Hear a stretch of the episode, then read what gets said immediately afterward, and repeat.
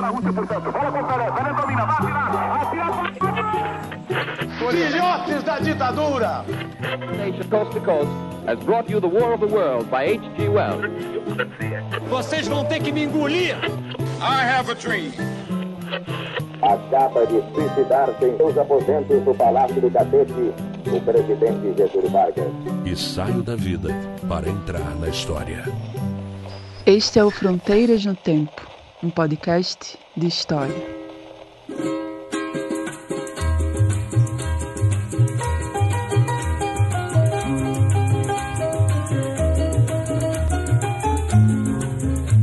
Olá, aqui quem fala é o CA. Oi, aqui quem fala é o Marcelo Beraba. E você está ouvindo o Fronteiras no Tempo. Um podcast de história. E aí, Beraba, tudo bom com você? Tudo bem, meu amigo César Agenor? Como está? Estou bem, estou bem, Beraba. E você, meu querido, tá tudo certo também? Estamos aí sobrevivendo no Brasil. Vamos lá.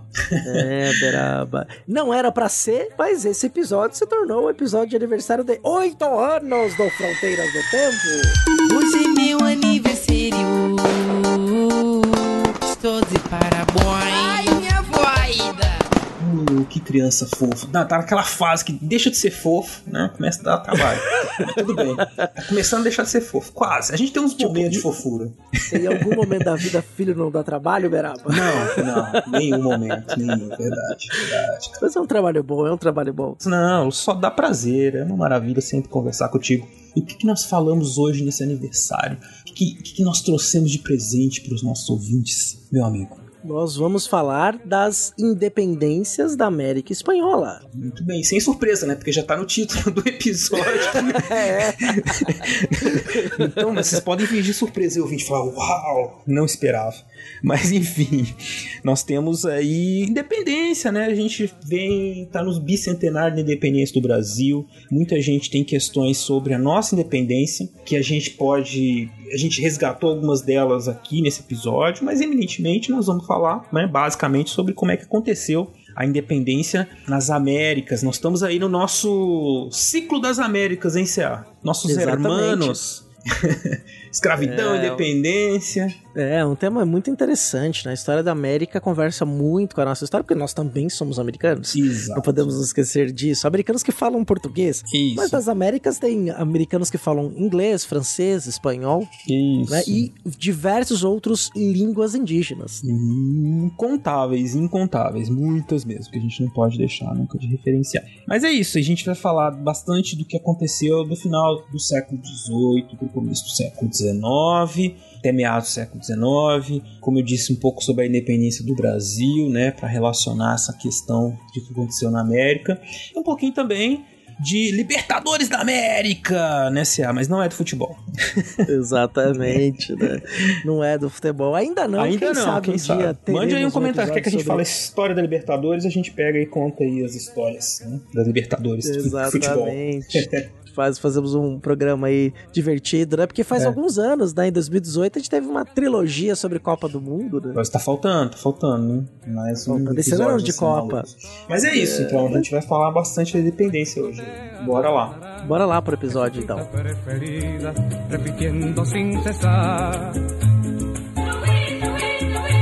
Cantando está mirando acá, mirando allá, volando se alejó.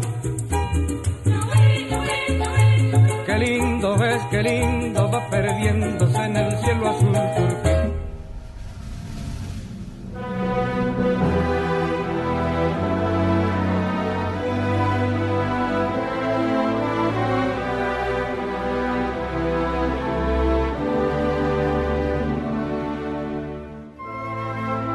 Final do século XVIII e o início, vamos dizer, até a metade do século XIX, a gente pode dizer que é a era das revoluções, como diria o historiador Eric Hobsbawm. Entre estas revoluções, a gente pode incluir os processos de independência por toda a América, do norte ao sul. E hoje nós vamos falar mais um pouquinho, ou pelo menos criar um quadro geral sobre as independências da América Espanhola.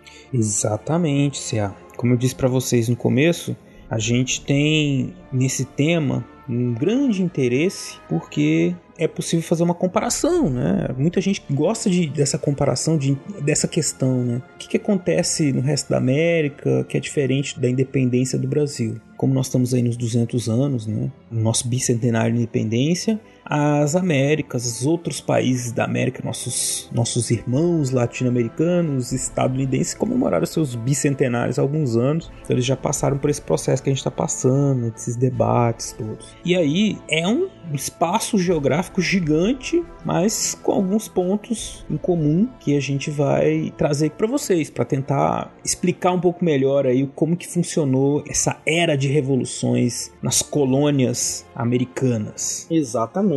A gente pode ter a primeira dimensão que o maior império colonial, pelo menos até o século XIX, né, se a gente excluir aí o período da, do neocolonialismo, partilha da África e da Ásia, a gente pode dizer que no, durante a Idade Moderna, que a gente define no, na nossa linha temporal, que seguindo os franceses, né, que a Idade Moderna terminaria com a Revolução Francesa em 1789, que dá espaço à história contemporânea, durante a história moderna, Espanha foi o maior império colonial, porque você tem vastas regiões territoriais que foram colônias, vice-reinos da Espanha. Claro que, se a gente contextualizar, pensar no ponto de vista de jogos de poder, a partir da Paz de Westfália, que marca o fim da Guerra dos 30 Anos, em 1648, a gente vai começar a ter um período de, com aspas, de declínio do Império Espanhol. Não necessariamente que ele deixa de ser importante ou deixa de ser um império muito rico, mas essa bola passa a ser colocada para a França, especialmente a França, para a Inglaterra, do ponto de vista das disputas europeias. Então a Espanha continua forte, continua tendo influência, continua sendo importante, mas ela não é mais a dona da bola, não é ela mais que dita o ritmo do jogo. Embora as suas colônias permaneçam se desenvolvendo muito bem, obrigado. Sim. Esse processo vai marcar uma série de outras questões, né? Uhum. Né, só para complementar, porque a gente tem uma ideia muito estática assim das colônias, né? É, como se elas tivessem sempre por estarem subjugadas juridicamente à, à metrópole, como se elas tivessem ficado ali, né? Uma condição de, digamos, pouca produção de riqueza ou até pobreza, né? Então a gente tem essa ideia. Mas muitos comerciantes ficaram muito ricos nas colônias. O comércio interprovincial entre as colônias era proibido, mas ele existia em alguma medida. Então existiam muitas formas de enriquecer a coroa e enriquecer os comerciantes locais, enriquecer os comerciantes espanhóis, né? A Espanha, Sim. ela teve um, uma extensão de, de, terras muito grande, né, que ela colonizou desde a América do Norte até né, o sul da América do Sul, com atividades econômicas mais diversas, né, e elas foram sendo diversificadas, desde a produção, a extração, produção de lã, peles, até mesmo a produção de vinho, azeite, tudo isso foi sendo implementado na colônia com o passar dos séculos, de acordo com as regiões, né, com os climas, possibilidades. Fora a mineração, né, que também era uma uhum. fonte de riqueza absurda, né, muito grande mesmo. E tem uma questão que é bem importante, né? A gente tem até hoje muito marcado em nós essa ideia da metrópole opressora e da colônia oprimida. Mas aí vai um pequeno spoiler, cara, ouvinte. Prezada e prezado ouvinte. Esse discurso de que a colônia era oprimida pela metrópole, ele nasce justamente ao longo dos processos de independência. E na formação de uma ideia de nacionalidade, das nacionalidades específicas, Argentina, Uruguaia, Venezuelana, Cuba, a Cuba é um pouquinho depois, né? O Isso. processo de, de independência cubana é só no final do século XIX. Cuba é uma exceção mas no México, né, é, na Guatemala, em todas as diversas regiões de colonização espanhola que quando independentes se tornaram repúblicas, elas ao criar o seu processo de identidade próprio na era dos nacionalismos do século XIX, elas vão construir esse discurso que elas se libertaram da opressão e do jugo espanhol. E a gente compra essa ideia, né, a gente inclusive continua reproduzindo até hoje, sem perceber que esse discurso ele nasce de um processo de nacionalismo. É claro que quando a gente olha a segunda metade do século XVIII, em Portugal, por exemplo, as ações do reinado de Dom José I, que a gente chama de período pombalino, porque ele ninguém liga pro Dom José I, quem era importava mesmo era o Marquês de Pombal, ele vai começar a apertar o cerco sobre a administração colonial. Ele cria o distrito de Diamantina, as companhias no Grão-Pará, divide administrativamente o estado do Brasil, e aí surge né, o estado do Brasil e o estado do Grão-Pará, em duas regiões administrativas muito distintas, aumenta o controle. O que, que os ingleses estão fazendo ali no mesmo período, praticamente simultaneamente, aumentando a cobrança de impostos sobre Uhum. as suas colônias na América. O que, que os espanhóis fazem? As reformas borbônicas, que são uma tentativa de reformulação do Estado espanhol. E aí, nesse processo de reformulação, eles também vão tentar aumentar cobrança de impostos, a tentar apertar a administração colonial. Claro que ao longo do episódio a gente vai falar um pouquinho o que significa isso. Mas essas três potências coloniais, vamos dizer assim, elas estão fazendo o mesmo processo simultaneamente. Não foi necessariamente por todo o período colonial. É nesse momento, sobretudo porque as economias europeias estavam tentando se reorganizar, esses estados estavam tentando se reformular, que eles começam a ter um, um cuidado administrativo muito maior. E aí isso entra no discurso dos movimentos de independência e a gente vai com isso até hoje. E aí, claro, que você tem uma interpretação marxista da história, que acaba, é, claro, isso é simplificar até o marxismo, né? A ideia de oprimidos e opressores é muito mais complexo do que isso, mas essa ideia vai ser encampada tanto por correntes liberais dos movimentos nacionalistas, também como o socialismo nacionalista que vai surgir nas Américas, que vão incorporar esse discurso da metrópole opressora, colônia oprimida. Exatamente. Então, é isso. Sempre que eu tô trabalhando com essa questão da América colonial para independente, né, a gente tem que pensar que são processos longos e que, com o passar dos séculos, né, muitas dessas estruturas econômicas vão mudando. Então, falar da, da América colonial, falar do Brasil colonial, você tem que especificar o período, porque são contextos completamente diferentes. Né? O século XVIII para muitos desses estados e colônias, ou pra, vamos dizer para esses impérios coloniais, é um século de mudanças, né? Essas mudanças elas não vêm da vontade, né? Então as reformas borbônicas, as reformas pombalinas, as ações inglesas e francesas na América, elas não são frutos de uma vontade modernizadora, no sentido de, ah, vamos transformar o Estado em algo mais avançado.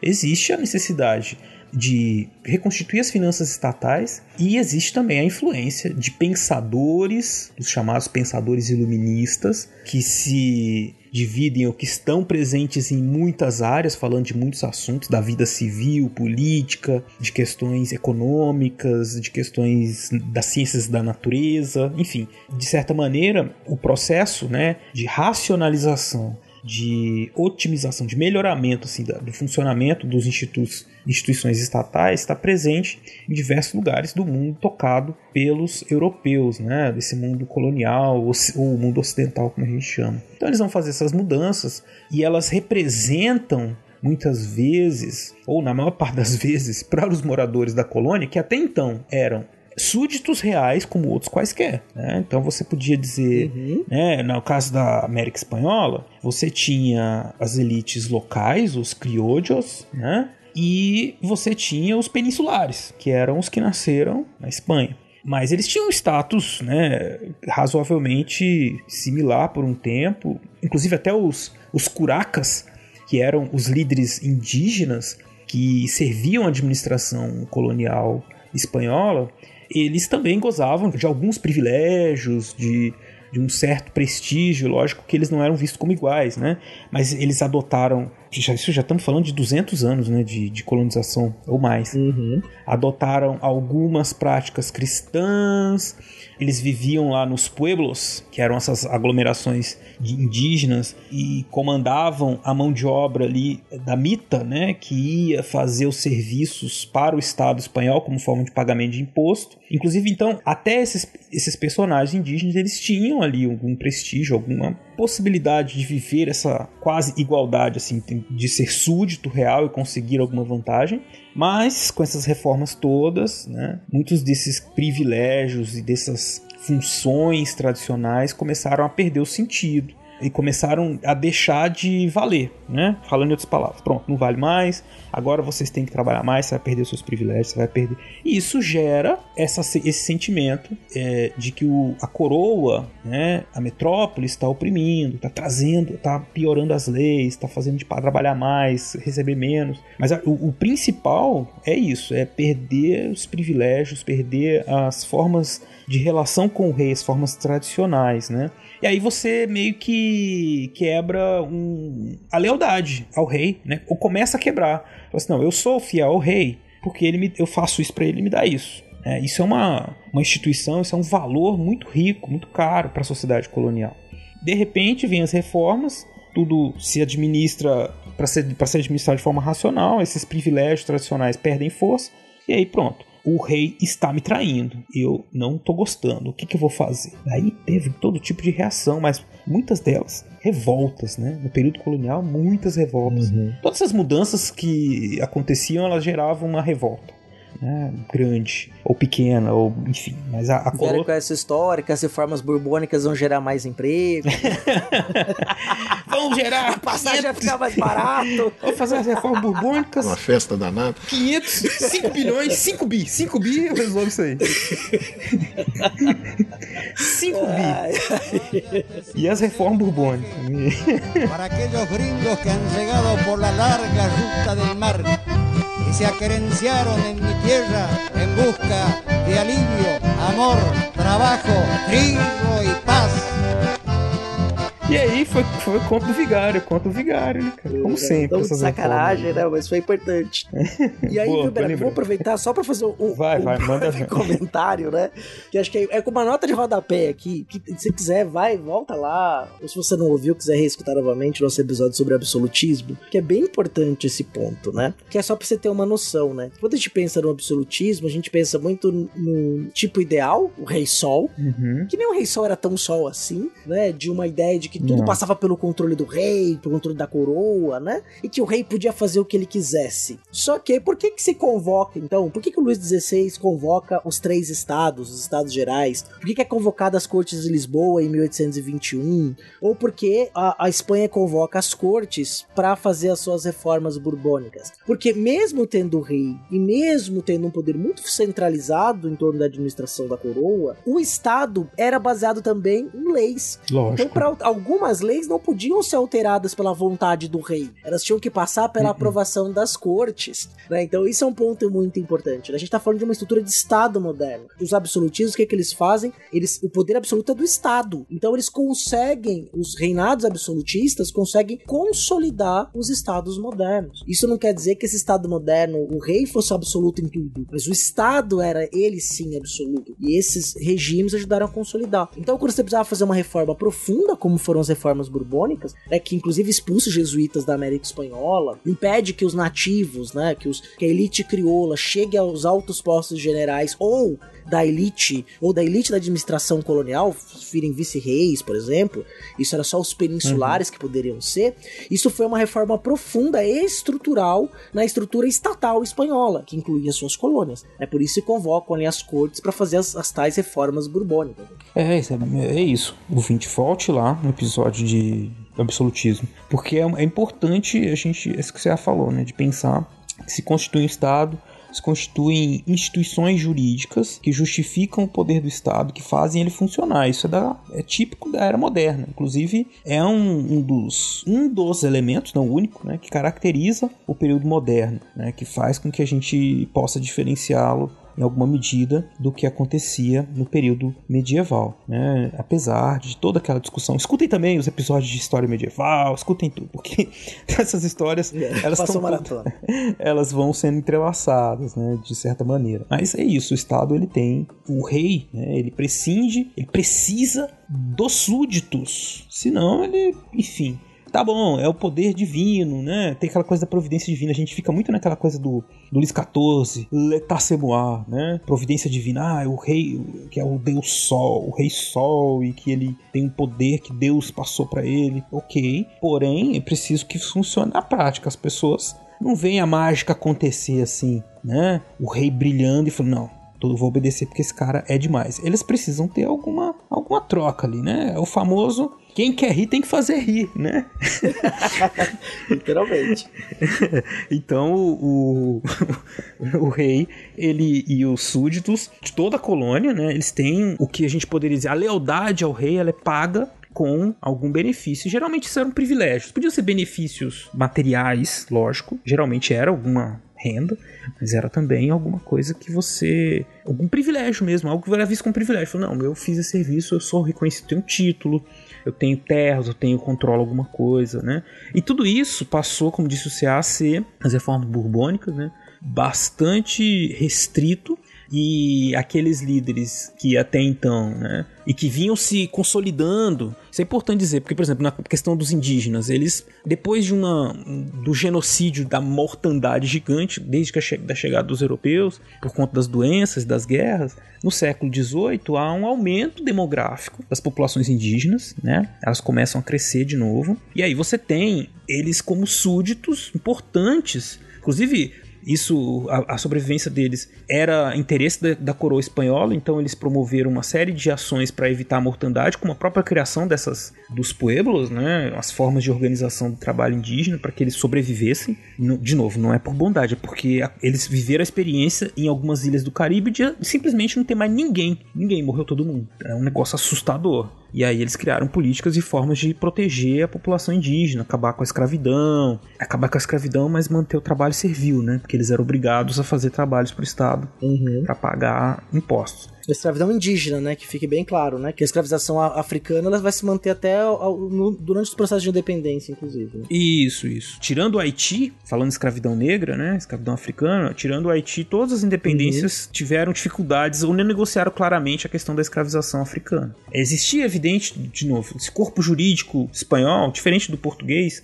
isso é uma coisa que até a gente não comentou muito no episódio de escravidão nas Américas, mas o corpo jurídico espanhol era diferente, assim, tinha muitas possibilidades de alforria, mais que na América Portuguesa, e o interesse também em usar a possibilidade de alforria como uma negociação, uma forma de manutenção da ordem né, escravocrata. Na América Portuguesa também, né, mas é, era mais comum na América Espanhola, de certa maneira. Mas, assim, as independências, ó, você tem ali é, nas guerras é, alforria de quem luta, né? Mas falar vamos acabar com a escravidão é um negócio que, que aconteceu com muita regularidade, não. Foi difícil. Mas são essas aí, esse é o que eu contexto, né? Então você tem de muitas reformas, de certa maneira é uma. Inclusive, eu acho que aí entra um, um personagem que muita gente já ouviu falar, e falando aí dessas questões indígenas, que a gente tem uma série de revoltas e uma das mais conhecidas foi aquela liderada pelo Tupac Amaru II, uhum. em 1780. Então a gente está falando do século XVIII. Ó, todas essas reformas, como eu disse, desagradaram as lideranças indígenas. O Tupac Amaru era um, um mestiço, né, de, de, de espanhol com indígena, cristão, mas como eu disse, essas comunidades, apesar de elas serem tornadas cristãs, elas iam criando, recriando seus vínculos tradicionais com a terra, com a coroa, encaixando, né? Fazendo assim, criando uma nova sociedade. Não é, é uma mistura da sociedade tradicional com a sociedade colonial, né? Esse movimento da coroa de perda de privilégio, recrudescimento das leis, então eles tinham que pagar mais imposto, trabalhar mais. Você tem o Tupac Amaro que representa, o segundo, né? Representa esse sonho de reconstrução do Império Inca. O Tupac Amaru que percebeu, né, uma, um aumento das cobranças por trabalho pela mita, né? Isso estava atrapalhando a vida das pessoas, né? Porque elas tinham que trabalhar muito para a coroa e pouco nas suas terras para sobrevivência. Ele tentou reclamar nas instâncias espanholas, né, nas audiências, né, que eram as casas de justiça, por assim dizer, representantes da coroa na, nos vice-reinos, e ele foi ignorado. E por esse silêncio, esse, essas não, essa não resposta, fez com que ele se juntasse né, com outros índios, outros nativos e seus descendentes insurgentes e promovesse aí uma guerra né, contra a coroa. Ele, fazendo guerra, tentou atacar Lima, tentou atacar, dominar Cusco, mas ele acabou sendo traído e capturado. Depois disso, foi preso e enforcado junto com outros 70 caciques capturados, né, em Cusco. E foi terrível, né?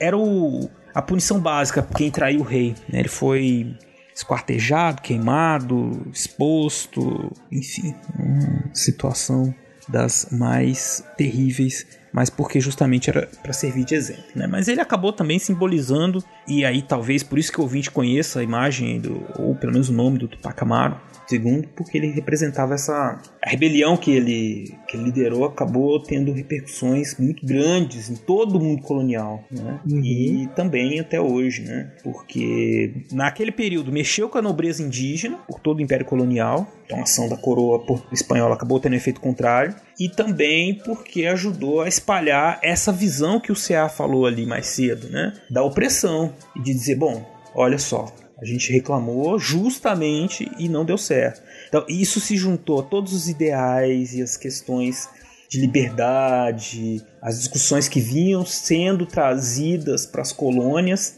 com o tempo, né? E foi movimentando a independência. Sim, isso, isso sobretudo depois da independência dos Estados Unidos, né? Que essa literatura começa a circular com muita força, essas ideias, a ideias de repúblicas presidencialistas, inclusive, uhum. né? Da liberdade, da, da independência, isso vai ser muito poderoso nas Américas, né? Isso.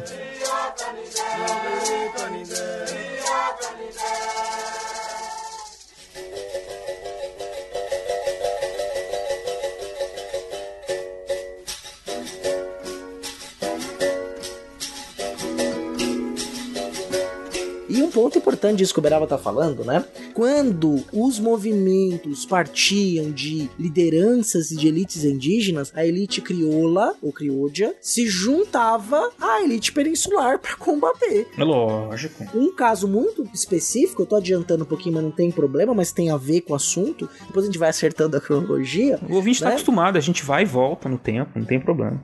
É, normal. Então, só para ter essa questão de lideranças indígenas e populares. Porque quem é a elite crioula? A elite crioula é 3% da população. A elite crioula quem é? É o dono de terra, é o dono de terra que também tem é um cargo de alta patente nas forças militares, que tem também uma influência sobre o monopólio legítimo da força feita pelo Estado, era dono de um porto, era quem tinha uma indústria têxtil, por exemplo, colonial, ou alguma plantação muito grande. Essa elite crioula é quem detinha o poder econômico e também parte do poder militar. E eles queriam também o poder político.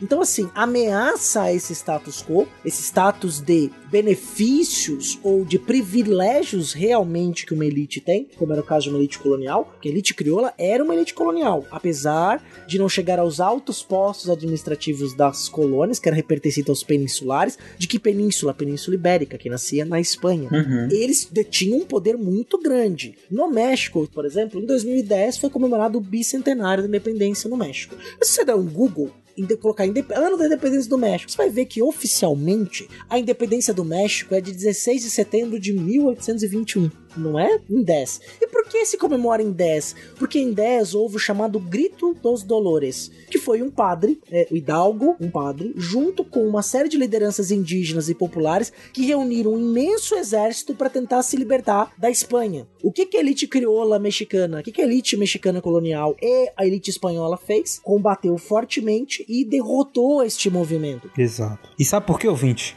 Porque o, todas essas movimentações indígenas, depois da Revolução Haitiana, deixavam as elites coloniais de cabelo em pé. Por quê? A Revolução do Haiti foi uma revolução de massa a maior parte da população negra escravizada se revoltou, matou geral. Há controvérsia sobre esse número de matanças, viu, Marcelo? Há não, não, beleza. É, é só para generalizar, né? Mas foi uma revolução que independente né, das discussões que a historiografia tem trazido, o fato é que ela causou um impacto muito grande na compreensão que as elites tinham e do medo né, que elas tinham dessas movimentações populares. E era, então, de suma importância né, para eles manter a ordem, manter esses grupos populares insurgentes que eram sempre vistos como perigosos, né, por serem possivelmente poderem levar assim a esse caos, fazer então que eles fossem derrotados, né, para que eles não dessem a linha dos movimentos de, de libertação de independência. É aquela coisa, né? Liberdade até a página 2. Né? Não é para todo mundo. Todo mundo é igual, uhum. mas tem uns que são mais iguais que os Sim. outros. Esse é, o, é a base ali do, de algumas ideias que circulavam na elite colonial daquele momento. E eu vou fazer aqui um, uma analogia que eu faço com toda tranquilidade. Falo com tranquilidade. Diga lá. Que é o seguinte: o Haiti para o século XIX é o que Cuba foi para a América no século XX. Hum, boa, boa,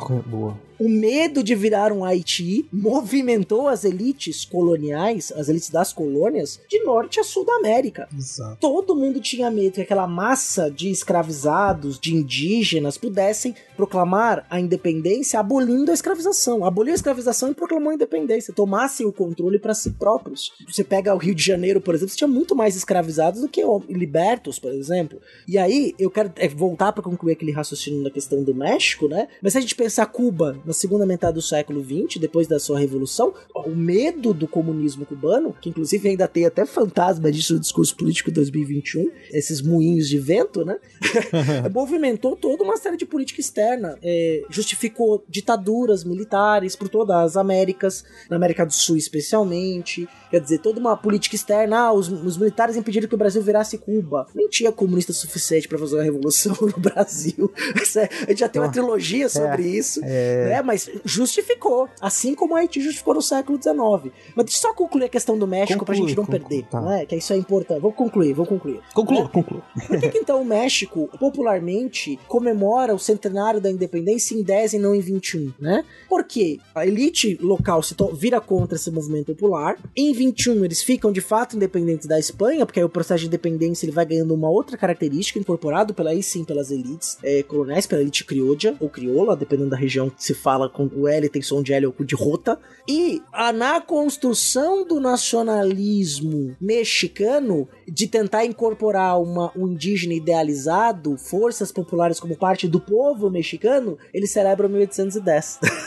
Ah, Entendeu? aí, A gente espertinho. vamos celebrar isso aqui, 1810, que é o povo, mas o povo não vai participar dessa barata aqui do governo. O Hum. México cabe um. né, tanto o Haiti vai ter um episódio à parte sobre a independência do Haiti, porque merece. Com certeza. É uma colônia francesa nas Américas, o maior produtor de açúcar do século XVIII, que passou por uma série de períodos, embargo econômico. É incrível a história do Haiti, da independência do Haiti Sim, sim. da formação e da construção do Estado haitiano. E o México também tem uma história super conturbada politicamente, que teve monarquia, que depois deixa de ser monarquia, aí vira república, 40 presidentes em 30 anos. Quer dizer, o negócio é muito louco. Né? Muito louco. E aí você traz uma ideia, altas confusões, uma turma, uma turma fazendo altas confusões.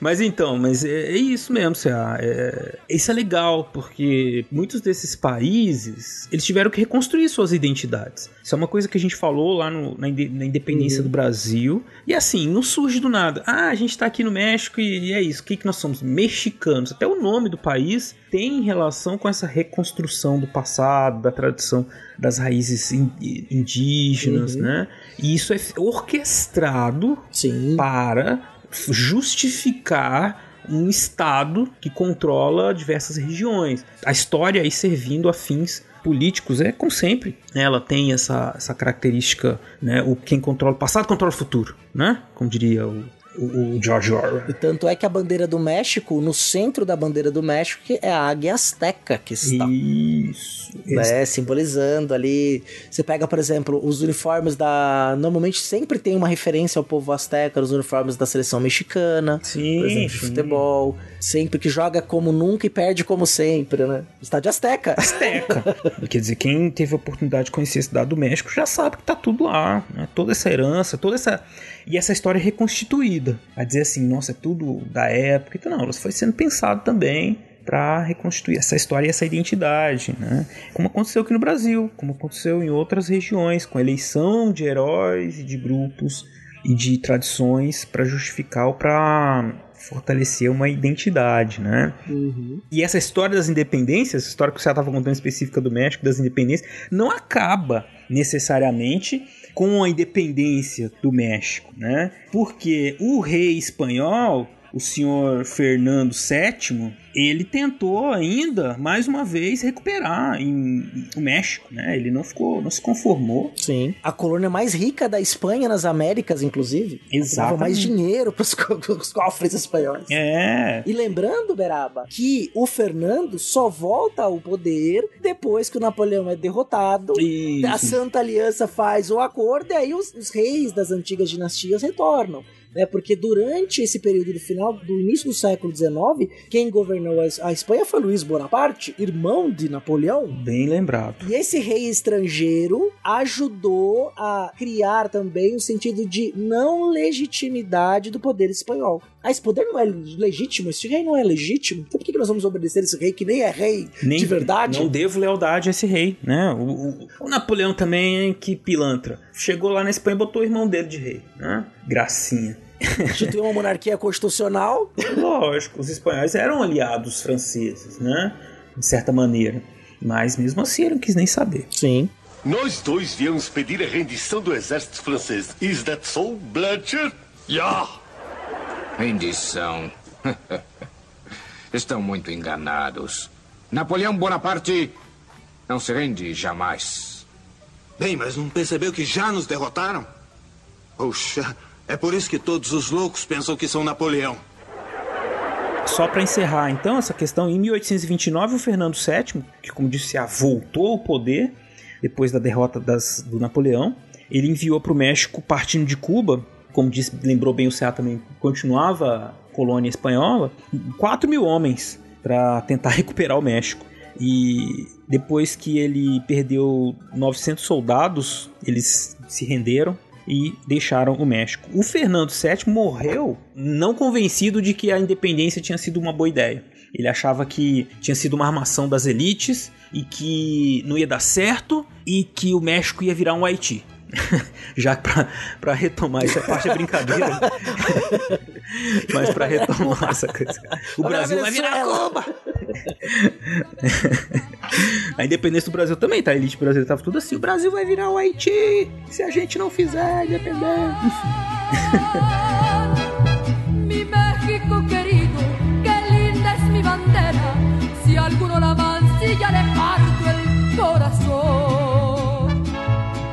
Agora, essa questão é importante, Siak, porque do contexto geral das independências tem uma influência muito grande da Revolução Francesa e das guerras napoleônicas, né? Assim como as ideias provenientes da, da Revolução Americana, vamos chamar assim, a independência dos Estados Unidos, que temos episódios sobre isso, Uhum. e do Haiti, né? Acho que essas três são fundamentais pra gente entender, né? Esse processo dos Estados Unidos, da Revolução Francesa e do Haiti. Então, essa triangulação que a gente pode fazer, elas vão ter um impacto profundo no discurso político, nas questões locais, né? E aí, eu até quero já adiantar uma coisa que é interessante pro nosso ouvinte entender também. A coisa não é tão automática. Imagina o seguinte, tá? O rei da Espanha, então, manda um nobre ou manda alguma outra pessoa, normalmente um nobre, pra ter um alto cargo administrativo numa região colonial. Às vezes nem é o nobre, às vezes é o filho de um nobre, né? Que vai por, por, por mercê, pelas questões políticas da corte, palacianas também.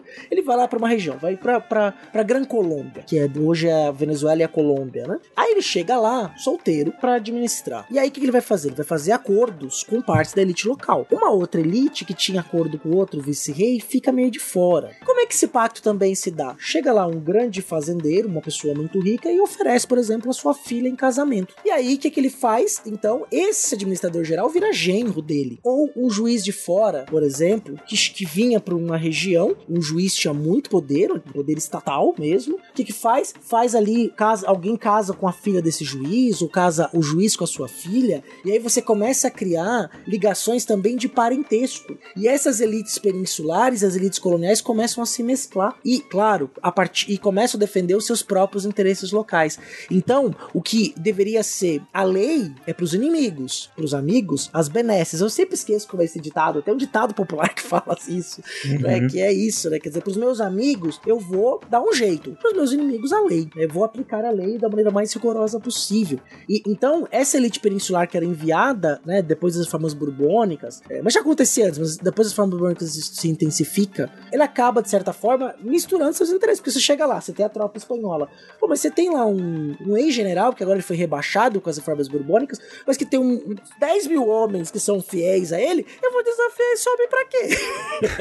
Não, eu vou virar Não. brother dele. Lógico. O cara tem a grana, o cara tem a fazenda, o cara tem o porto. Então vem aqui, vamos trocar uma ideia. Né? Aí ele vira meu sogro, vira meu cunhado, né? E aí as coisas começam a se misturar nessas relações, né? E aí quando a gente pensa na América Espanhola, que vai de um território que hoje seria da divisa do toda a parte oeste dos Estados Unidos, né? Divisa com o Canadá até o final da Patagônia, com algumas exceções, né? As ilhas eh, francesas, holandesas, né? As Guianas, algumas ilhas britânicas e as 13 colônias do norte e a América Portuguesa, mas boa parte desse território, todo esse território era espanhol. Imagina para você se comunicar no final do século XVIII e do século XIX do- da província do Rio da Plata, né, que hoje é Argentina e Uruguai, com a Flórida, ou mais ainda, com onde hoje é a Califórnia.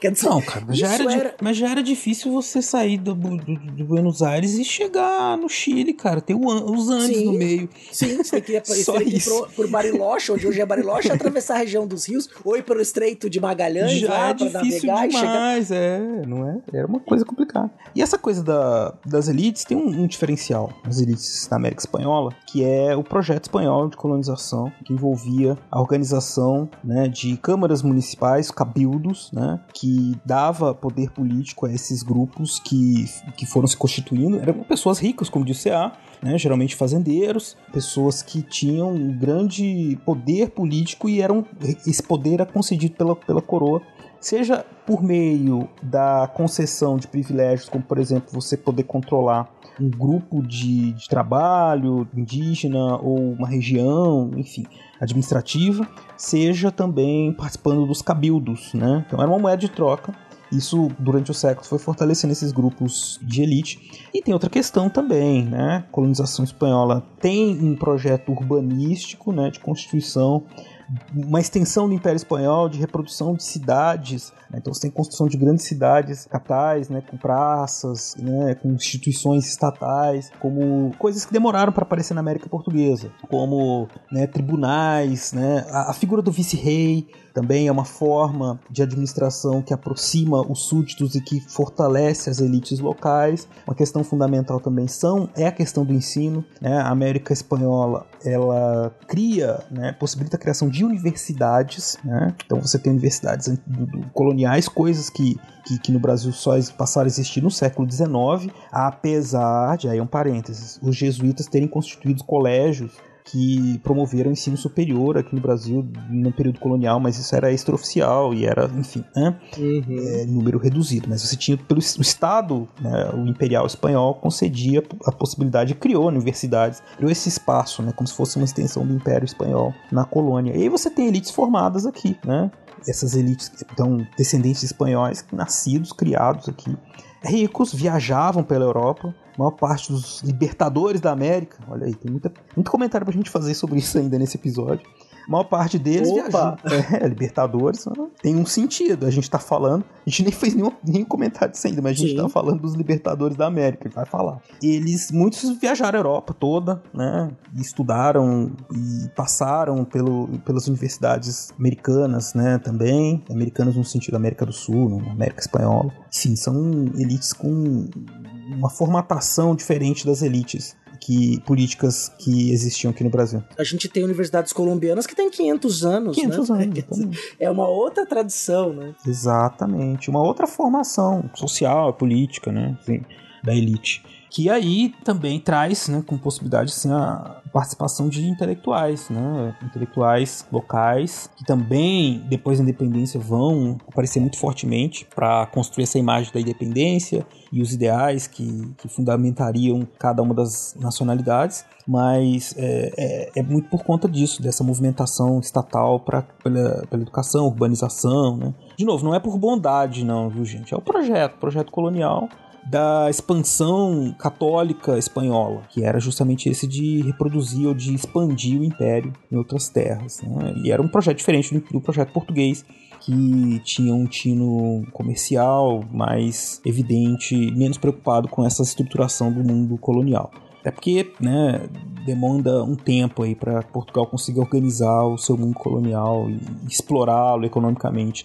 Os espanhóis encontraram sociedades com outras estruturas e formas de organização, de cobrança de impostos que permitiram com que rapidamente eles, ou rapidamente, eu digo, não é de um dia para noite não, mas depois de um tempo mais breve eles conseguissem organizar todos esses processos, colonização, exploração das terras que eles encontravam e dos nativos que eles encontravam, né? Eles encontravam terra e gente. E aí eles negociavam com as gentes para conseguir que elas trabalhassem para eles e fazer comércio, né? Fazer comércio e enriquecer. Enriquecer uns, explorando outros. Essa é a história da humanidade. Pra tu ver, né? Nesse ponto é uma questão interessante a gente para voltar para o contexto mais macro, né, Beraba? Porque assim, a Espanha, ela era uma potência agrícola. Sim. Tanto a Espanha na Espanha quanto as suas colônias, né? E aí, por exemplo, tem é, pessoas que vão defender, e essa, essa ideia ficou muito presente ao durante muito tempo na historiografia de que a América espanhola, a América portuguesa também, né, tiveram sua formação porque elas foram colonizadas por potências subdesenvolvidas. Ah, pois é. Isso. Quer Ah. dizer, isso é um, um erro de análise, né? Vamos dizer assim, né? É, porque se você parar pra pensar, que, que tá acontecendo diferente no século XVIII, Beraba? Século XVIII, iluminismo. Iluminismo. E do ponto de vista socioeconômico disciplinar? Socioeconômico disciplinar? Peraí, chama o Chaves aí, tem alguém E da sala. religioso, religioso. Religioso? Também. Também mistura tudo, tá tudo junto. Ixi, o professor de Jafales vai me dar zero desse dia. Peraí. É, Revolução Industrial? Que bu- 10! Que ótimo aluno! Ah, 10, que 10, maravilha. acertou, acertou! Ainda bem que eu não levei um que burro. É. Diga, então, realmente uma grande mudança no mundo todo, né? e onde acontece? Na Inglaterra. Inglaterra? Exatamente. Não acontece em outro lugar, é lá que tá acontecendo, né? Quer dizer, se você pegar, é uma comparação injusta, porque quem tá promovendo a Revolução Industrial é a Inglaterra. Exato. E a equiparação tecnológica vai acontecer no século XIX, mais especificamente em torno de 1800 entre 1820 e 1840. Em 1840, a in- as indústrias nos territórios que hoje a gente chama de Alemanha já tinham superado a indústria inglesa, por exemplo. né? E você vai ter também um grande desenvolvimento industrial na América do Norte, né? nos Estados Unidos especialmente. Mas no século XVIII era tudo made in England, era tudo fish and fries. Exatamente. Em vez de ser Xing Ling, era tudo fish and fries, né? Então era isso. É Lá que aconteceu a transformação da ética do trabalho, primeiro da ética do trabalho, depois das novas formas de produzir, né? A partir da Revolução Industrial. Então, quando a gente para pra pensar, isso é um critério do século XX, especialmente, o que, que é desenvolvido? Quem tem indústria. Subdesenvolvido é quem não tem indústria. Como é que você caminha pro desenvolvimento? Se industrializando. né? Essa é uma tônica das teses políticas e sociais do século XX. Quer dizer, a gente tem que ser industrializado pra gente ser desenvolvido. né? Alcançar esta indústria, ter uma indústria pulsante. Claro que o polo industrial é fundamental para qualquer economia. né? Então, isso inclusive é um problema nosso no Brasil hoje, a gente vai discutir isso em outro momento. É, a nossa desindustrialização no Brasil do século XXI, ela é um problema muito grave, né? Do ponto de vista estrutural, econômico, de formação de pessoas, de investimento em ciência tecnologia, uma série de outras questões que eu nem quero discutir agora. Mas se a gente jogar isso lá pro século XVIII, pro século XIX, é anacrônico. Lógico. Não dá, não dá. Não faz sentido no contexto geral. É, parece fazer sentido, assim, olhando de primeira vista. Aí depois você arruma o óculos, olha bem. E aí é isso que você já falou, né? Não tem. Não é esse impacto todo, porque é um contexto econômico, né? Muito diferente pro resto do mundo. Mas é- eu acho que, assim, encerrando essa questão que você colocou, encerrando não, mas complementando, né? É, é isso. A gente tem uma. É um império, um império rico. Não dá pra dizer que ah, é subdesenvolvido e aí a América Latina. Assim, a gente, nossa grande questão na América Latina, e nós somos latino-americanos, isso é uma questão que a gente não discute muito aqui no Brasil. a gente Afro-latino-americanos. ou afro-latino-americanos, seria melhor ainda, né? A gente já falou isso em alguns episódios, mas é uma. Digamos que é um, um ressentimento nosso, brasileiros, né? Como que nós somos latino-americanos e, e a gente não consegue se encaixar ali por questão linguística, né? Talvez. Mas temos histórias muito Uhum. parecidas, mas enfim. E aí nós temos nessa, nessa história, né, um, um ressentimento de que ah, alguma coisa na nossa colonização foi errado. Não, a colonização em si toda, sei lá, o resultado é, né, não é dos melhores, é meio trágico, é bastante trágico, né, desigualdade, muitos Uhum. problemas, né, que precisam ser As estruturas de poder político, né? estruturas, estruturas de poder, estruturas econômicas, né. No caso brasileiro teve a escravidão. Baseadas na desigualdade. Desigualdade, né? Então você tem tudo isso que faz parte da colonização como um todo, né? E aí não é só de pensar essa questão de desenvolvido, subdesenvolvido. né? Acho que é, é- isso vai, vai ser uma- um discurso que se a gente joga pra trás é anacrônico, como disse o CA, né? É, a anacrônica para nosso ouvinte do Gás, às vezes não sabe, né, Beraba? Ah, É boa. quando a gente joga um critério que faz sentido pra nós no passado. né? Então tem coisas que pra gente faz todo sentido, é o certo ou errado, né? A gente Isso. considera certo ou errado, e quando a gente olha pro passado mais distante, se a gente quiser colocar o mesmo parâmetro nosso hoje, a gente tá sendo anacrônico. Porque naquele Exato. passado a realidade social se constituía de outra forma. Exato. É como você colocar uma coisa fora do lugar, fora do seu tempo, né? Então não adianta você querer que a pessoa se comporte de um jeito ou tenha, ou não posso explicar as coisas de uma forma que não encontre base na realidade daquele contexto do passado, né? Então seria anacrônico.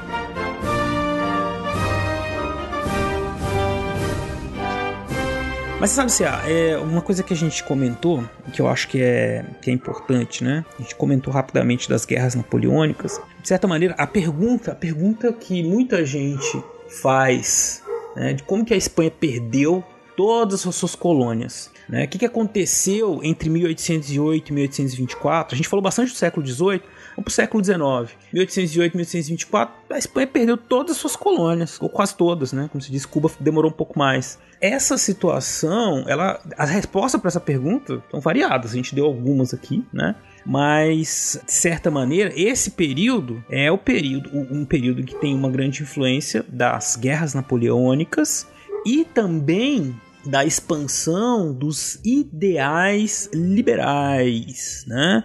Em 1812, na Espanha, a Espanha ali controlada, né, pelo Napoleão ainda, ela passa por um processo de rebeliões, né, de, de, de elites locais que defende os princípios liber, liberais, liberdade de comércio, contra as desigualdades de direitos na representação política. E aí eles começam a articular a formação, a primeira Constituição espanhola. E isso, inclusive, com, com representantes das colônias, né, para fazer essa discussão. Então é um momento importante ali de uma revolução liberal que cria uma constituição e tenta reconstituir o império né, com base numa monarquia constitucional com poderes do rei limitados. A exemplo do que aconteceu em outras monarquias, né, desde a Revolução Puritana Gloriosa, que a gente não esquece não, a gente tá devendo uhum. para vocês o, o, episódio da Revolução Gloriosa. Calma que vai vir. Isto é um monte, né? Carnaval parte 2. É.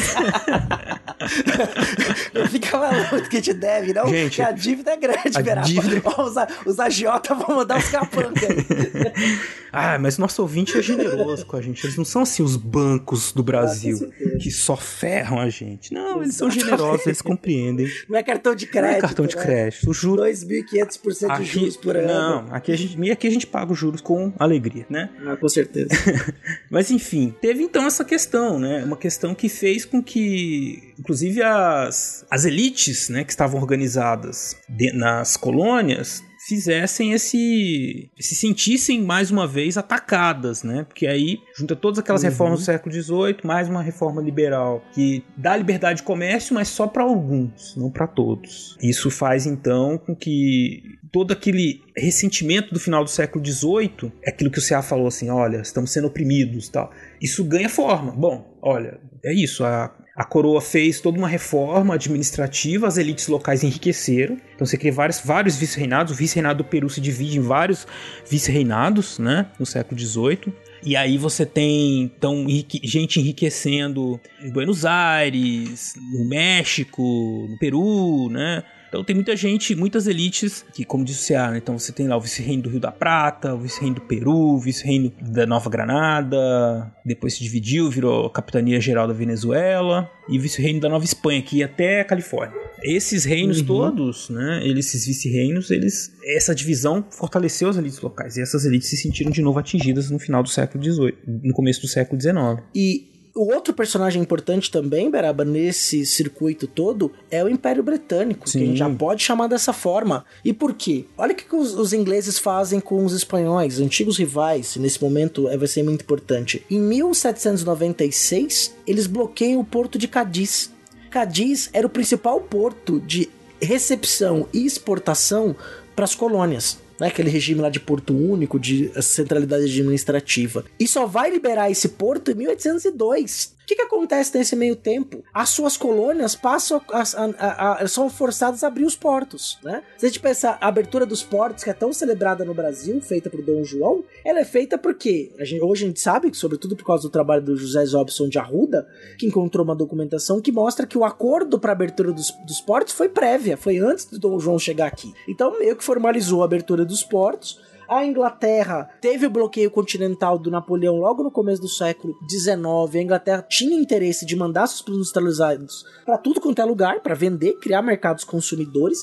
Inclusive começa a se ampliar o discurso anti-escravidão também por causa disso, mas não só por causa disso. E aí a Inglaterra também vai exercer é, pontos de pressão importante. E por quê? Porque parte da elite local começa a perceber que comercializar com a Inglaterra é mais vantajoso. dá mais dinheiro. Exatamente. e aí eles não querem abrir mão desse negócio.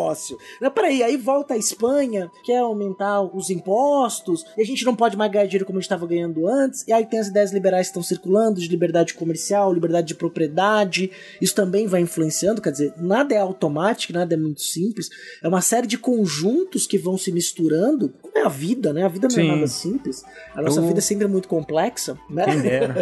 É, é sempre muito complexa. E o Império Britânico vai ter uma, uma influência muito grande nesses processos. Ao ponto, por exemplo, de 1807, tropas britânicas tentaram ocupar Buenos Aires. E aí o que, que acontece com a elite crioula local, né? Que também tinha poder militar, né? Vice-reino da Plata. O que, que eles fazem? Me- aqueles membros da elite que tinham alguma rivalidade, seja elas política, pessoal, econômica, eles se juntam para expulsar os invasores estrangeiros. E aí, nesse processo, também começa a surgir uma identidade local. Assim, a Espanha não dá mais conta de nos defender. Então a gente precisa arrumar formas de se autodefender, né? Então a gente precisa ter as altas patentes do exército, a gente precisa ter os- o poder militar sob nosso controle e não ficar dependendo de uma potência estrangeira, uma potência europeia, para nos proteger. Então você tá Uhum. misturando esse outro elemento, né? Essa elite que era uma elite política, que também tinha o poder dos cabildos, tinha o poder do, é, parte do poder militar, eles querem todo esse poder para eles também. né? Então você mistura uma série de outras questões ali, né, que vão ser fundamentais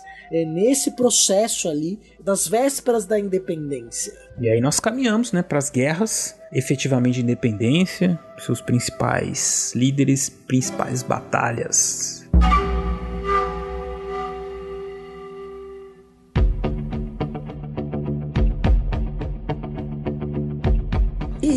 Muito provavelmente o nosso ouvinte, em algum momento da vida ou atualmente, anseia que o seu time vença o mais famoso e o mais importante torneio continental de clubes das Américas, que é a Libertadores da América. Pois é, mas aí então o ouvinte deve com certeza ter alguma ideia do porquê que esse torneio se chama Libertadores da América. E a gente já tá falando nesse episódio há um tempão sobre esse processo de independência e ele tem tudo a ver com essas figuras. Vamos falar agora um pouco, Céu, sobre os Libertadores. Eles não ganharam nenhum troféu, né?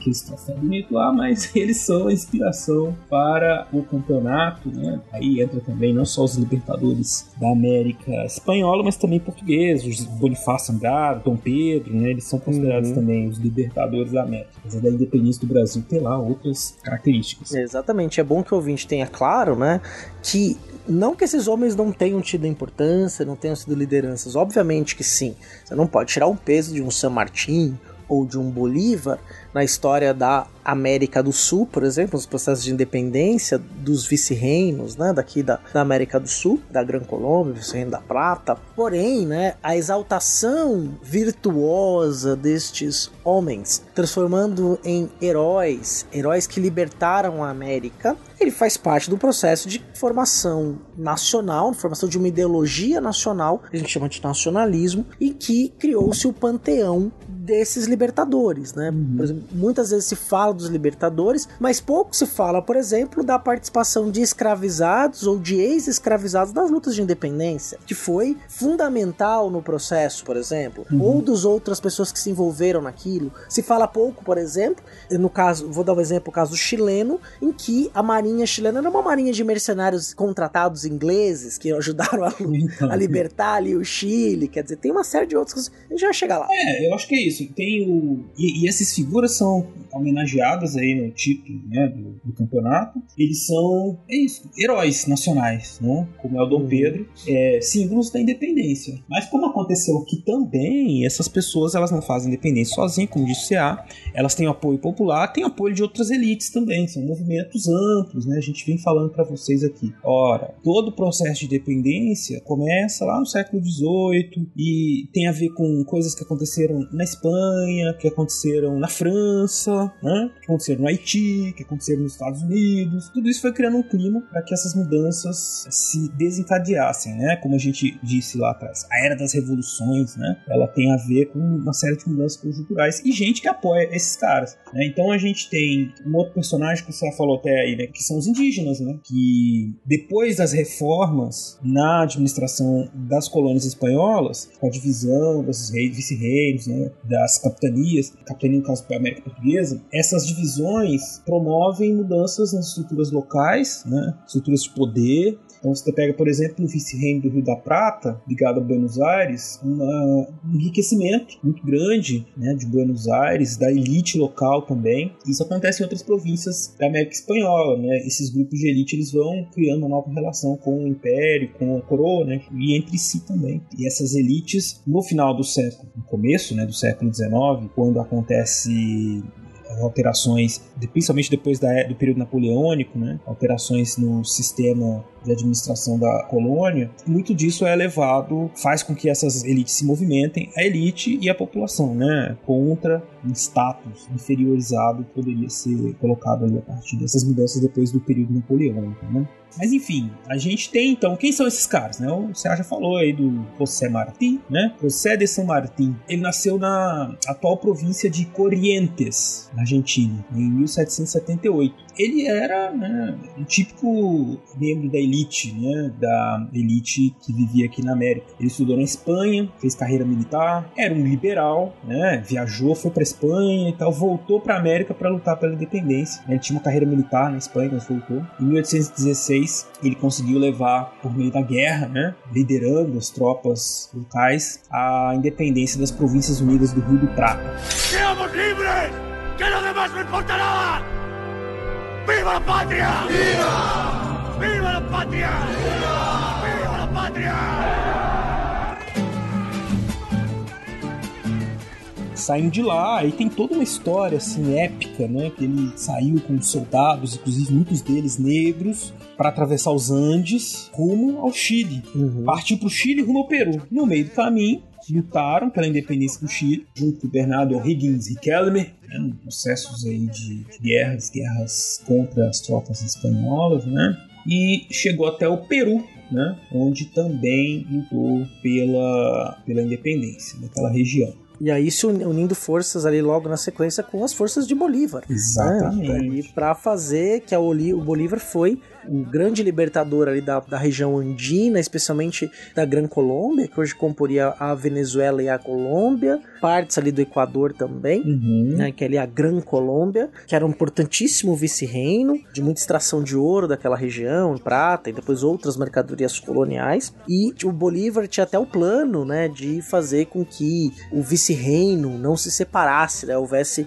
mantivesse-se unido. Aí sobre o Bolívar eu vou fazer um parênteses, tá? Porque acho que é importante. Uma nota de rodapé histórica para o tempo que a gente vive, né? Se você vai falar do. A gente já falou bastante do Chaves aqui agora, mas nós vamos falar do Hugo Chaves, né? mas o Chaves, Chavo Delucci. É... é outro Chaves. É Chavo era isso. Muita gente ouviu falar, né, dos bolivarianos. E aí, É, o bolivarismo, né? bolivarismo e tal. Fala aí, Serra, fala do Simão Bolívar com a gente. Então, né, primeira coisa, obviamente que o movimento do Hugo Chaves e de outras lideranças sul-americanas tomam a figura do Bolívar como um herói e aí trazem numa ideia de unificação, de igualdade, só que o Bolívar não tinha nada de socialista, marxista, Não. primeiro que ele nascia antes, né? Não existia isso. Era elite crioula, Elite crioula, liberal. de grandes propriedades rurais, liberal, liberal. comandante de forças, militar, não tinha nada Não. de socialista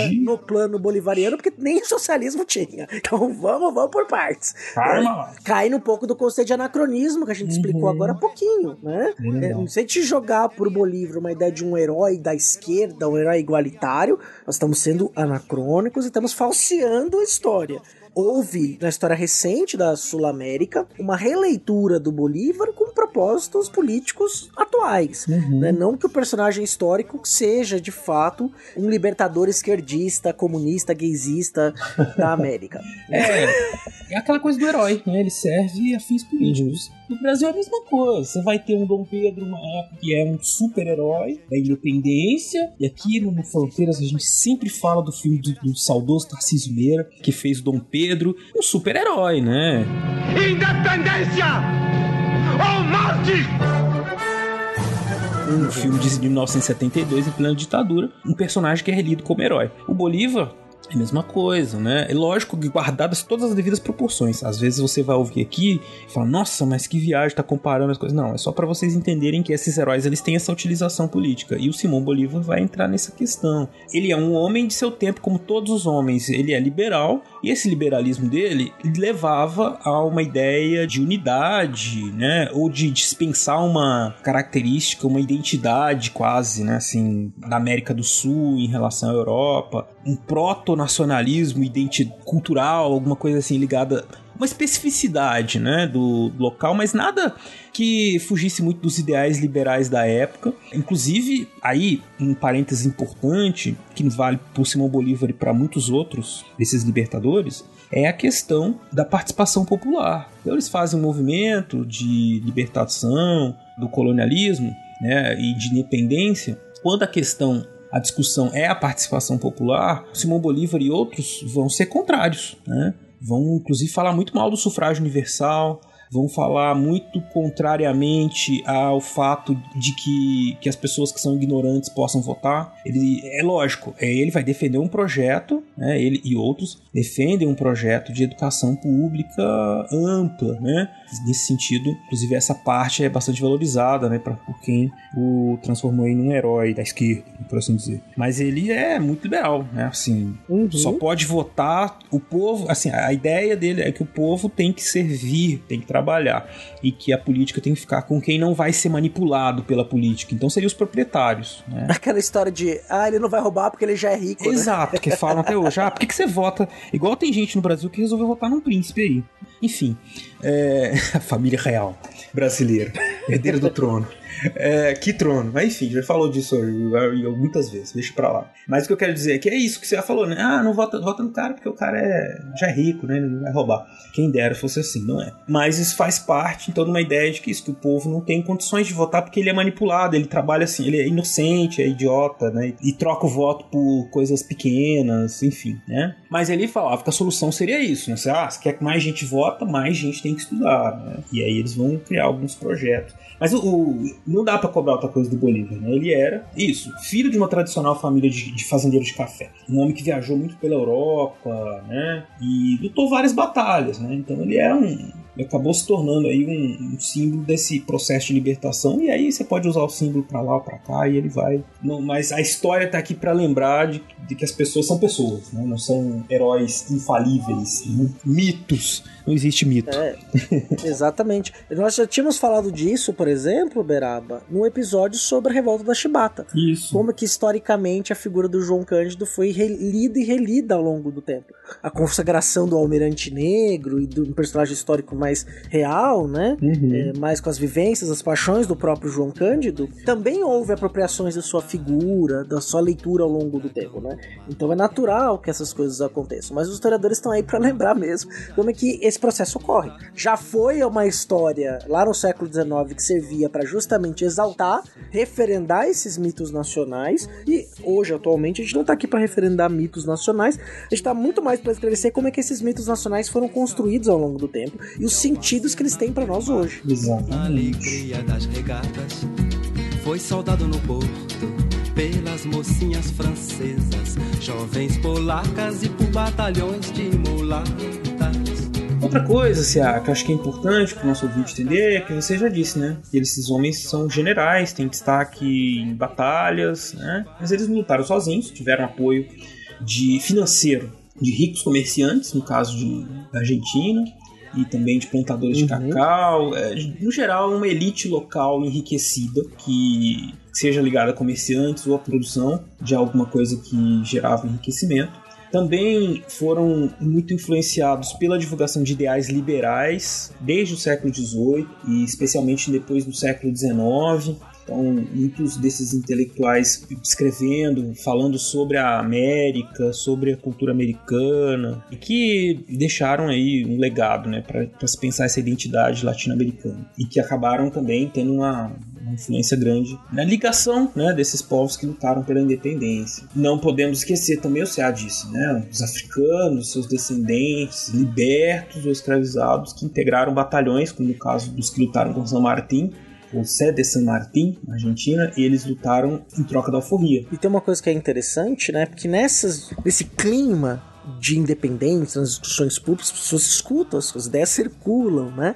E tem um, um, historiador americano chamado George Reid Andrews, George Andrews, que tem um livro fantástico, que é América Afro-Latina, a indicação uhum. tá no post, é, 1800-2000, e que ele coloca que é uma coisa tão bem interessante, assim, que ele fala assim, ó, pros escravizados, as lutas de independência também significavam uma ideia de liberdade, uhum. né? Então muitos aderiram justamente aos conflitos, justamente porque estavam buscando a sua liberdade. Eles pensam, muitos propagandeavam, diziam que um país sendo livre, nós teremos que ser livres também também. Uhum. O San Martín, por exemplo, carrega um, um, Ele vai com as suas tropas até o Chile, mais de 10 mil soldados negros escravizados na Argentina, Isso. lutar na região do Chile, ajudar na libertação, fora as outras regiões. Isso, por exemplo, vai levar à abolição total da escravização bem antes, por exemplo, do Brasil. No Chile, por exemplo, só para te ficar com dado, o tráfico de escravos é, é encerrado em 1811, a lei do ventre livre também é do mesmo ano, ou seja, os escravizados que é, nascessem a partir de 1811 eram livres, e a abolição total chega em 1821, e a independência do Chile oficialmente é de 1818. Quer dizer, claro que não necessariamente teve a independência, a escravização acabou automaticamente, como foi o caso do Haiti, que foi isso que levou à independência, inclusive. Uhum. Quer dizer, foi uma luta só, né? Mas os outros países sul-americanos, por exemplo, a escravização acabou pouco tempo depois, ou no mesmo processo, com pequena diferença de tempo, eh, das independências, por exemplo. Exatamente, porque você tem a, essa questão da escravidão como uma grande questão para as elites. Aí vai depender da região, que é mais ou menos dependente né, do trabalho Sim. escravizado africano. E aí a gente pode fazer um paralelo com a independência do Brasil. Né? O Brasil tem muitas regiões que eram muitíssimo dependentes da escravização dos africanos, do tráfico. Né? O Brasil ele tem a sua é, independência. É, é, verdade, Beraba, é tipo norte a sul, né? Isso. Leste a oeste. Muito, exatamente. Exatamente. Muito. Então você tem um fator que liga as elites ali, né? Falando assim, Sim. de maneira mais simples, né? Que é o que?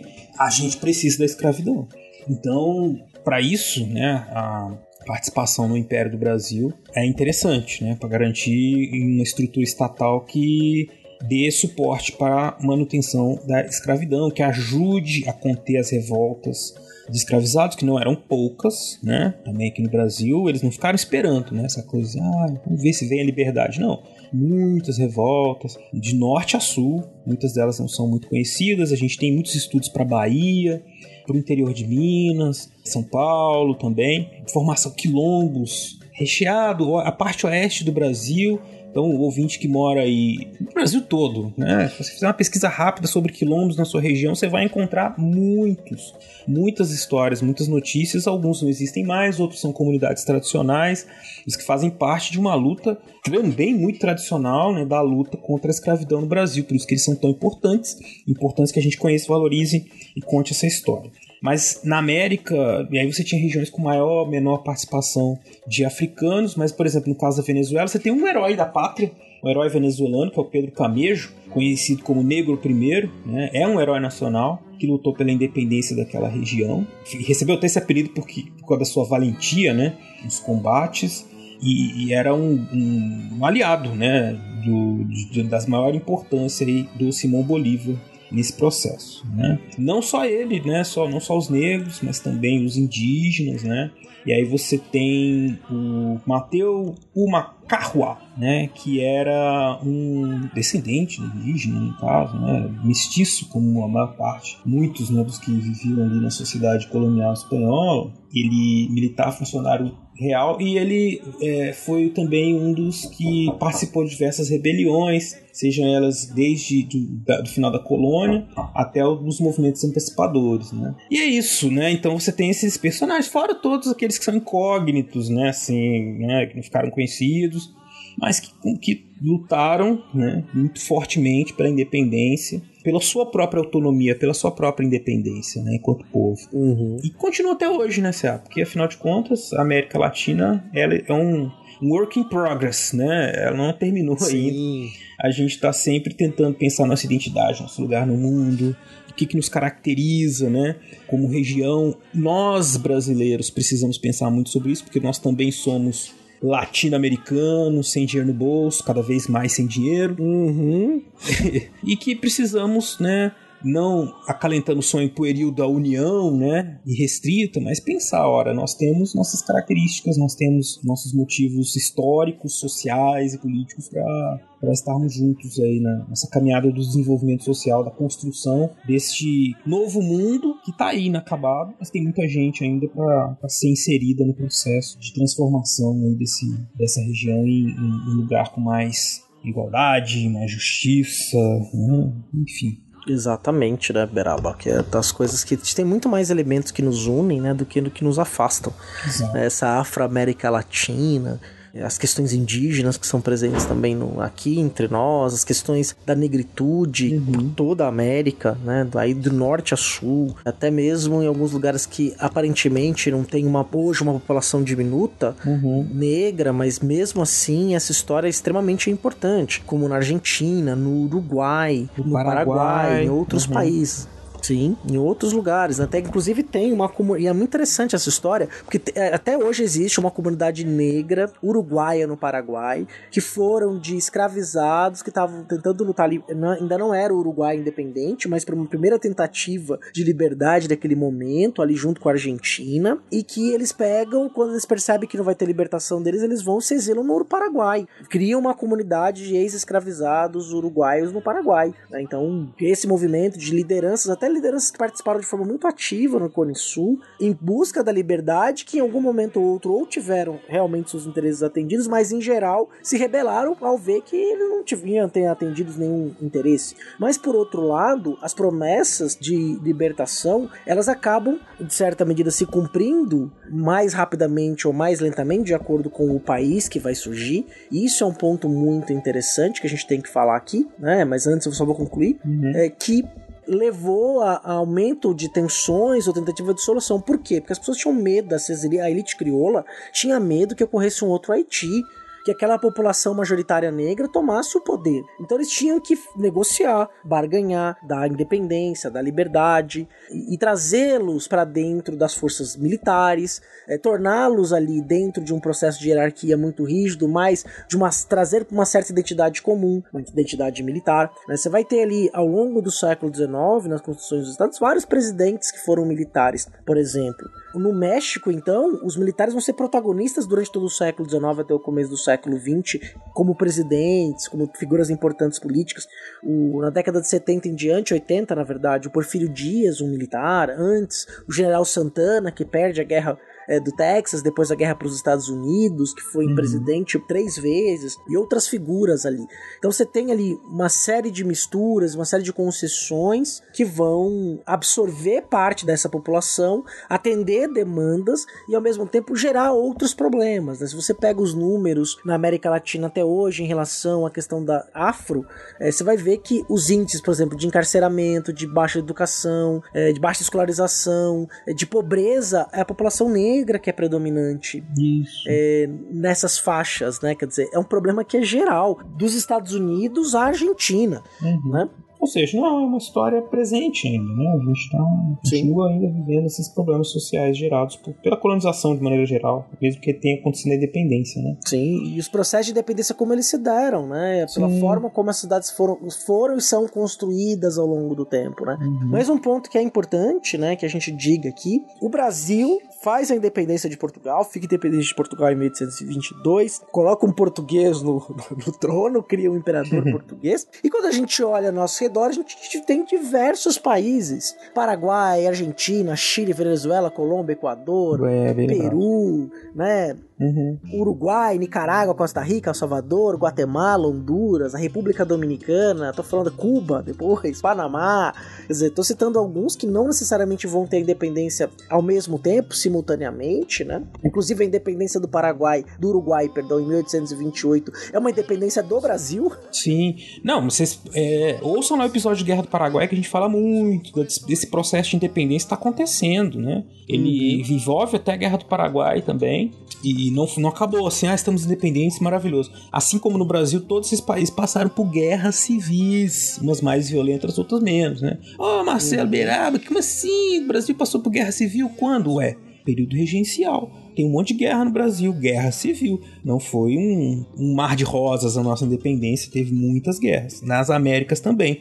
E é isso que o Cé tá falando. Aqui a gente era monarquia e lá, o Cé tava chegando lá. Ele ia dizer que todos os países são repúblicas. E por que, Cé? Isso que é interessante. Você vai ter ali, em primeiro lugar, uma inspiração muito forte da independência dos Estados Unidos, ideias que circulavam e que vão ser abraçadas por essa elite crioula, a falta, de certa forma, de uma nobreza presente aqui, né? Quer dizer, o, o Dom João estava aqui, o imperador, o imperador Dom Pedro cresce aqui, né? De criação desse vice-reino, e porque você vai ter também uma elite que não é, é de longe homogênea. A gente está falando de uma elite continental, né, de várias elites que pertenciam a regiões do Império Espanhol, né, das, das colônias espanholas na América, que vão então defender no final das contas os seus próprios interesses. E aí você vai dividindo essa região em diversas regiões administrativas. Também muitas dessas regiões administrativas também eram regiões administrativas desde o sistema colonial, mesmo dando os grandes vice-reinos, e elas vão acabar então se tornando países independentes, separados uns dos outros. Né?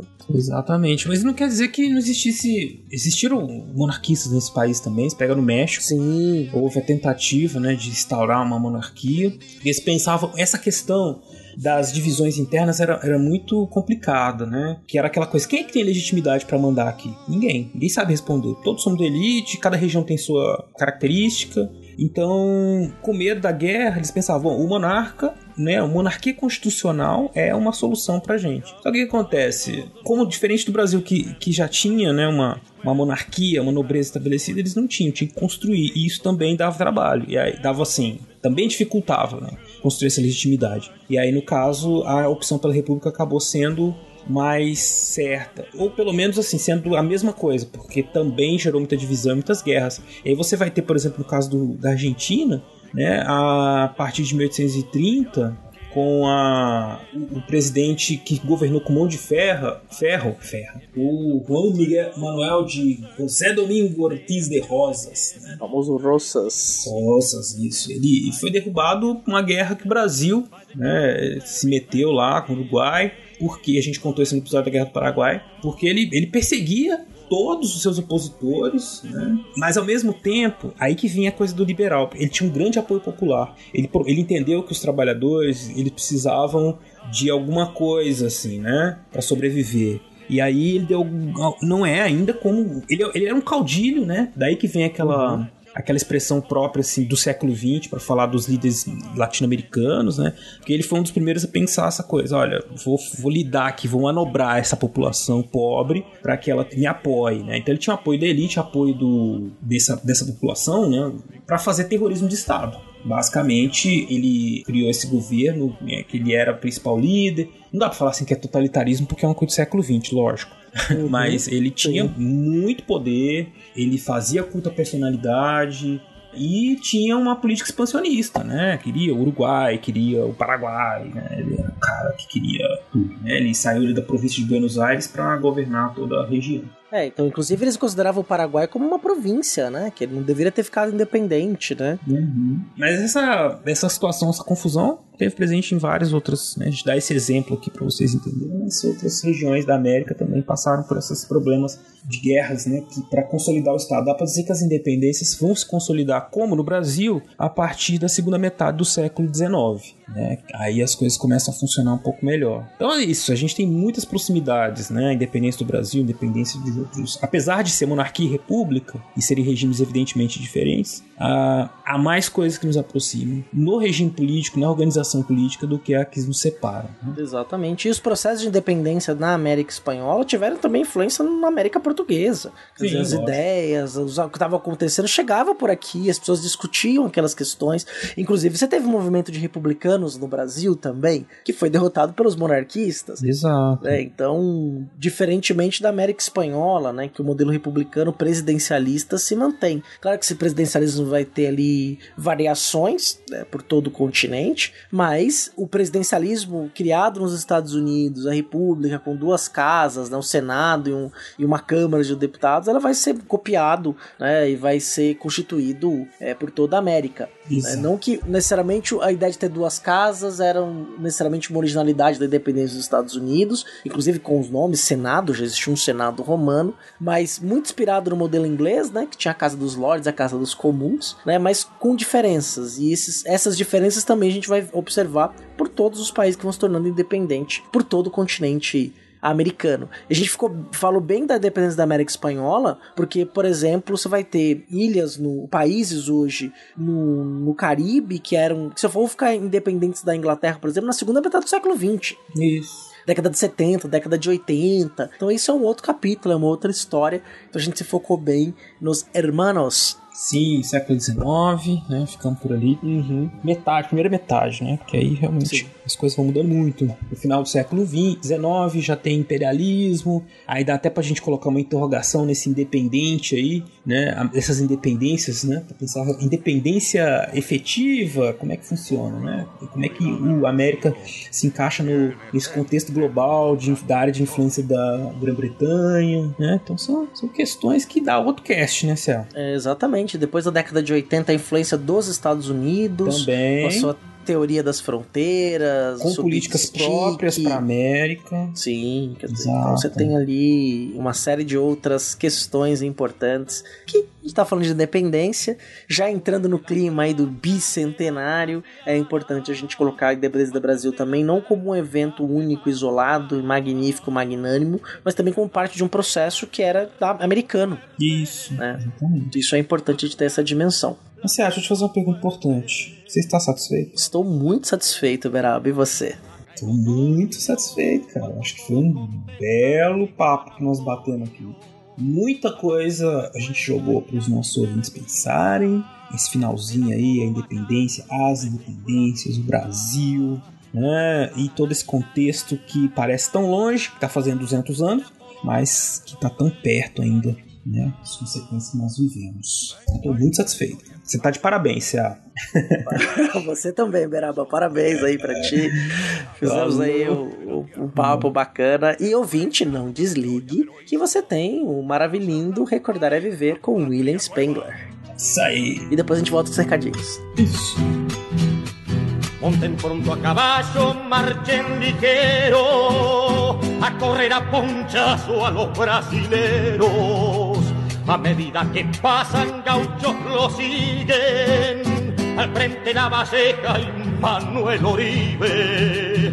Y así en la piedra alta de la Florida declaran la provincia libre y unida. A la huella, a la huella y aquí termina el apodo vallano de Ciflatina.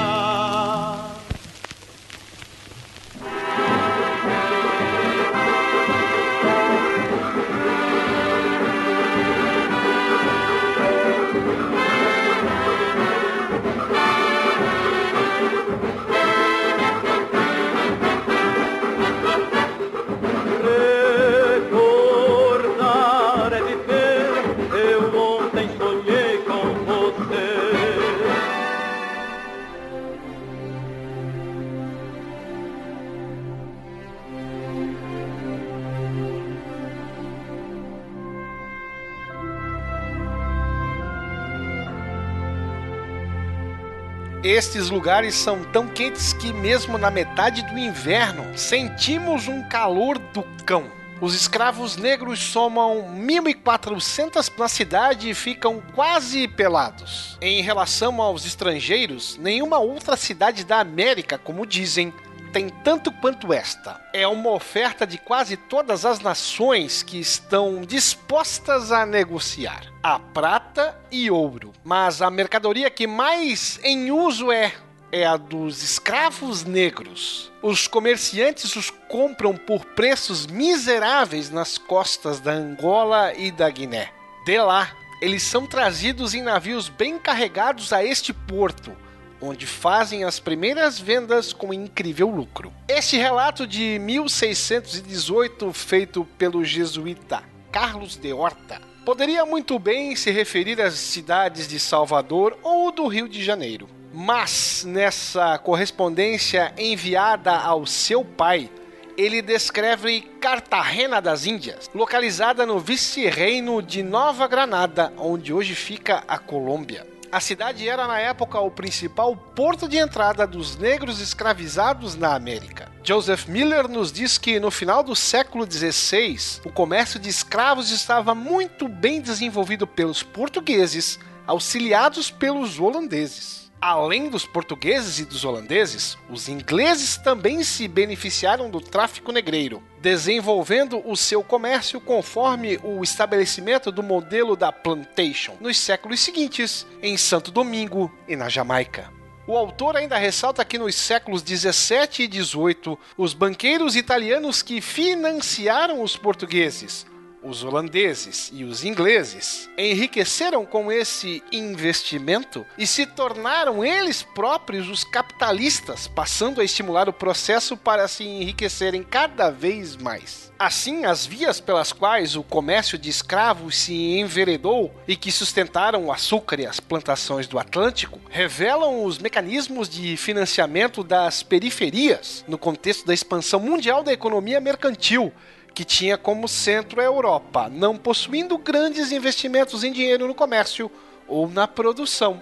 Esse mecanismo fez com que toda a riqueza ficasse com os centros capitalistas do sistema. Partindo do nosso exemplo inicial, por volta de 1625, Cartagena deixa de ser a principal entrada de escravos negros das Américas, sendo substituída por Salvador e depois pelo Rio de Janeiro.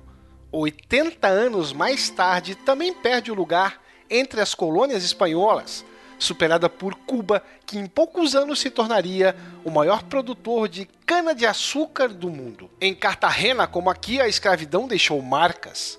A cidade está entre as com maior concentração de afrocolombianos do país, assim como Salvador, no Brasil. Outra relação com o presente pode ser feita ao discutir aspectos culturais. Por aqui, samba, por lá, champeta. Por aqui, baianas do acarajé, por lá, palenqueiras de frutas. Como se sabe, o trabalho do negro africano passou a ser largamente utilizado nas mais variadas atividades, nas possessões espanholas, inglesas, francesas e portuguesas, ganhando maior proeminência na lavoura açucareira. A escravidão em todas as suas fases, nas mais diversas configurações que assumiu sob domínio europeu e nos diversos conflitos que gerou, constitui uma significativa parte da história das Américas, sem a qual não se pode compreender a sua colonização, as assimetrias dos sistemas atlânticos ou mesmo a formação do capitalismo histórico.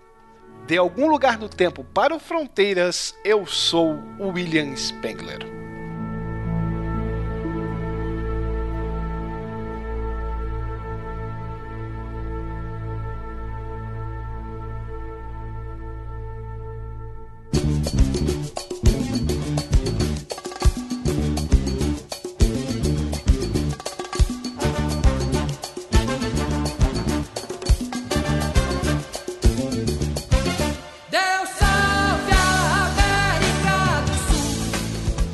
Chegamos então na parte final do episódio do Fronteiras no Tempo. A gente dá uns recadinhos básicos, talvez você já conheça os recados, mas se você nunca chegou até aqui, bem-vindo. Vamos lá, você saber algumas informações importantes sobre o nosso episódio. É isso, né? É, muito obrigado por ter, primeiramente, muito obrigado por ter ficado com a gente até aqui. E não se esqueça, se você puder, se você quiser, você pode nos ajudar a fazer o nosso, nosso Fronteiras crescer, pode participar do nosso financiamento coletivo entrando no site do Padrim, que é o www.padrim, com M no final, .com.br barra Fronteiras no Tempo. Ou no PicPay, procurando nossa página Fronteiras no Tempo. Lá vocês vão encontrar diversas formas de participar do nosso financiamento coletivo e, no brinde, participar aí também de sorteios de livros e participar do nosso grupo de WhatsApp maravilhoso, no qual a gente bate altos papos todos os dias, né, Céu? Exatamente, Beraba. E se você quiser uma conversa íntima conosco, você pode entrar em contato por e-mail, por exemplo, escrevendo para fronteirasnotempo@gmail.com. Respondemos todos os e-mails que vocês mandam. Uma outra forma também de contato é por meio das redes sociais, uma que Berab e eu temos acessado mais, utilizado mais para interagir com os nossos ouvintes é o Instagram, né? Que é só nos procurar a Fronteiras no Tempo, manda um direct pra gente, a gente responde com todo carinho.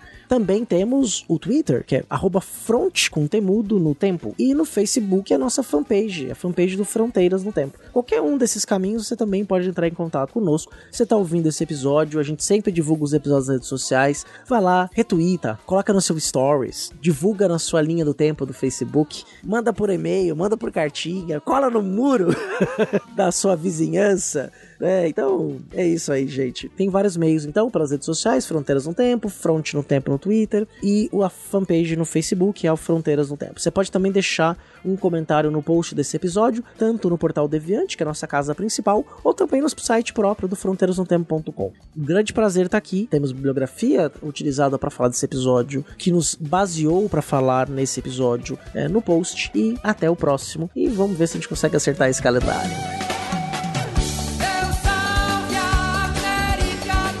Então é isso, gente. Muito obrigado pela presença de vocês, terem ficado até aqui. Agora eu vou fazer o agradecimento nominal a nossas madrinhas e padrinhos.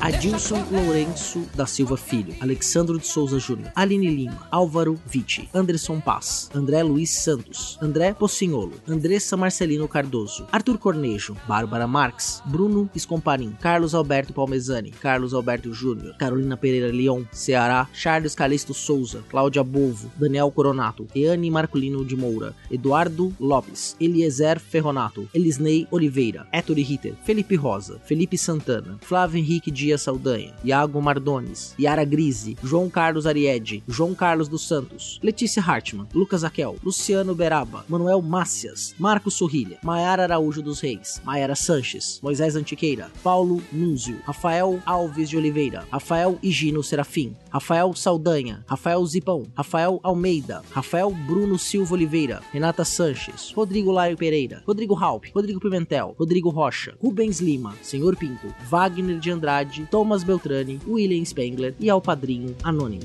Grande abraço e até a próxima. Tchau!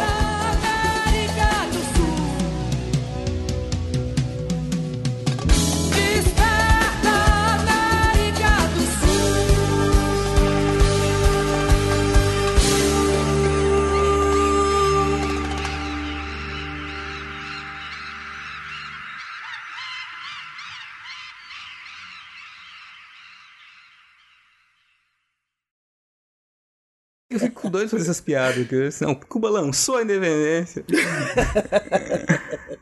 E se você quiser uma conversa íntima conosco, se você quiser ir, Beraba, eu fe- eu fecho aqui. conversa íntima. Eu vou embora depois dessa. Adriano, depois você põe meu tchau assim, ó. Tchau!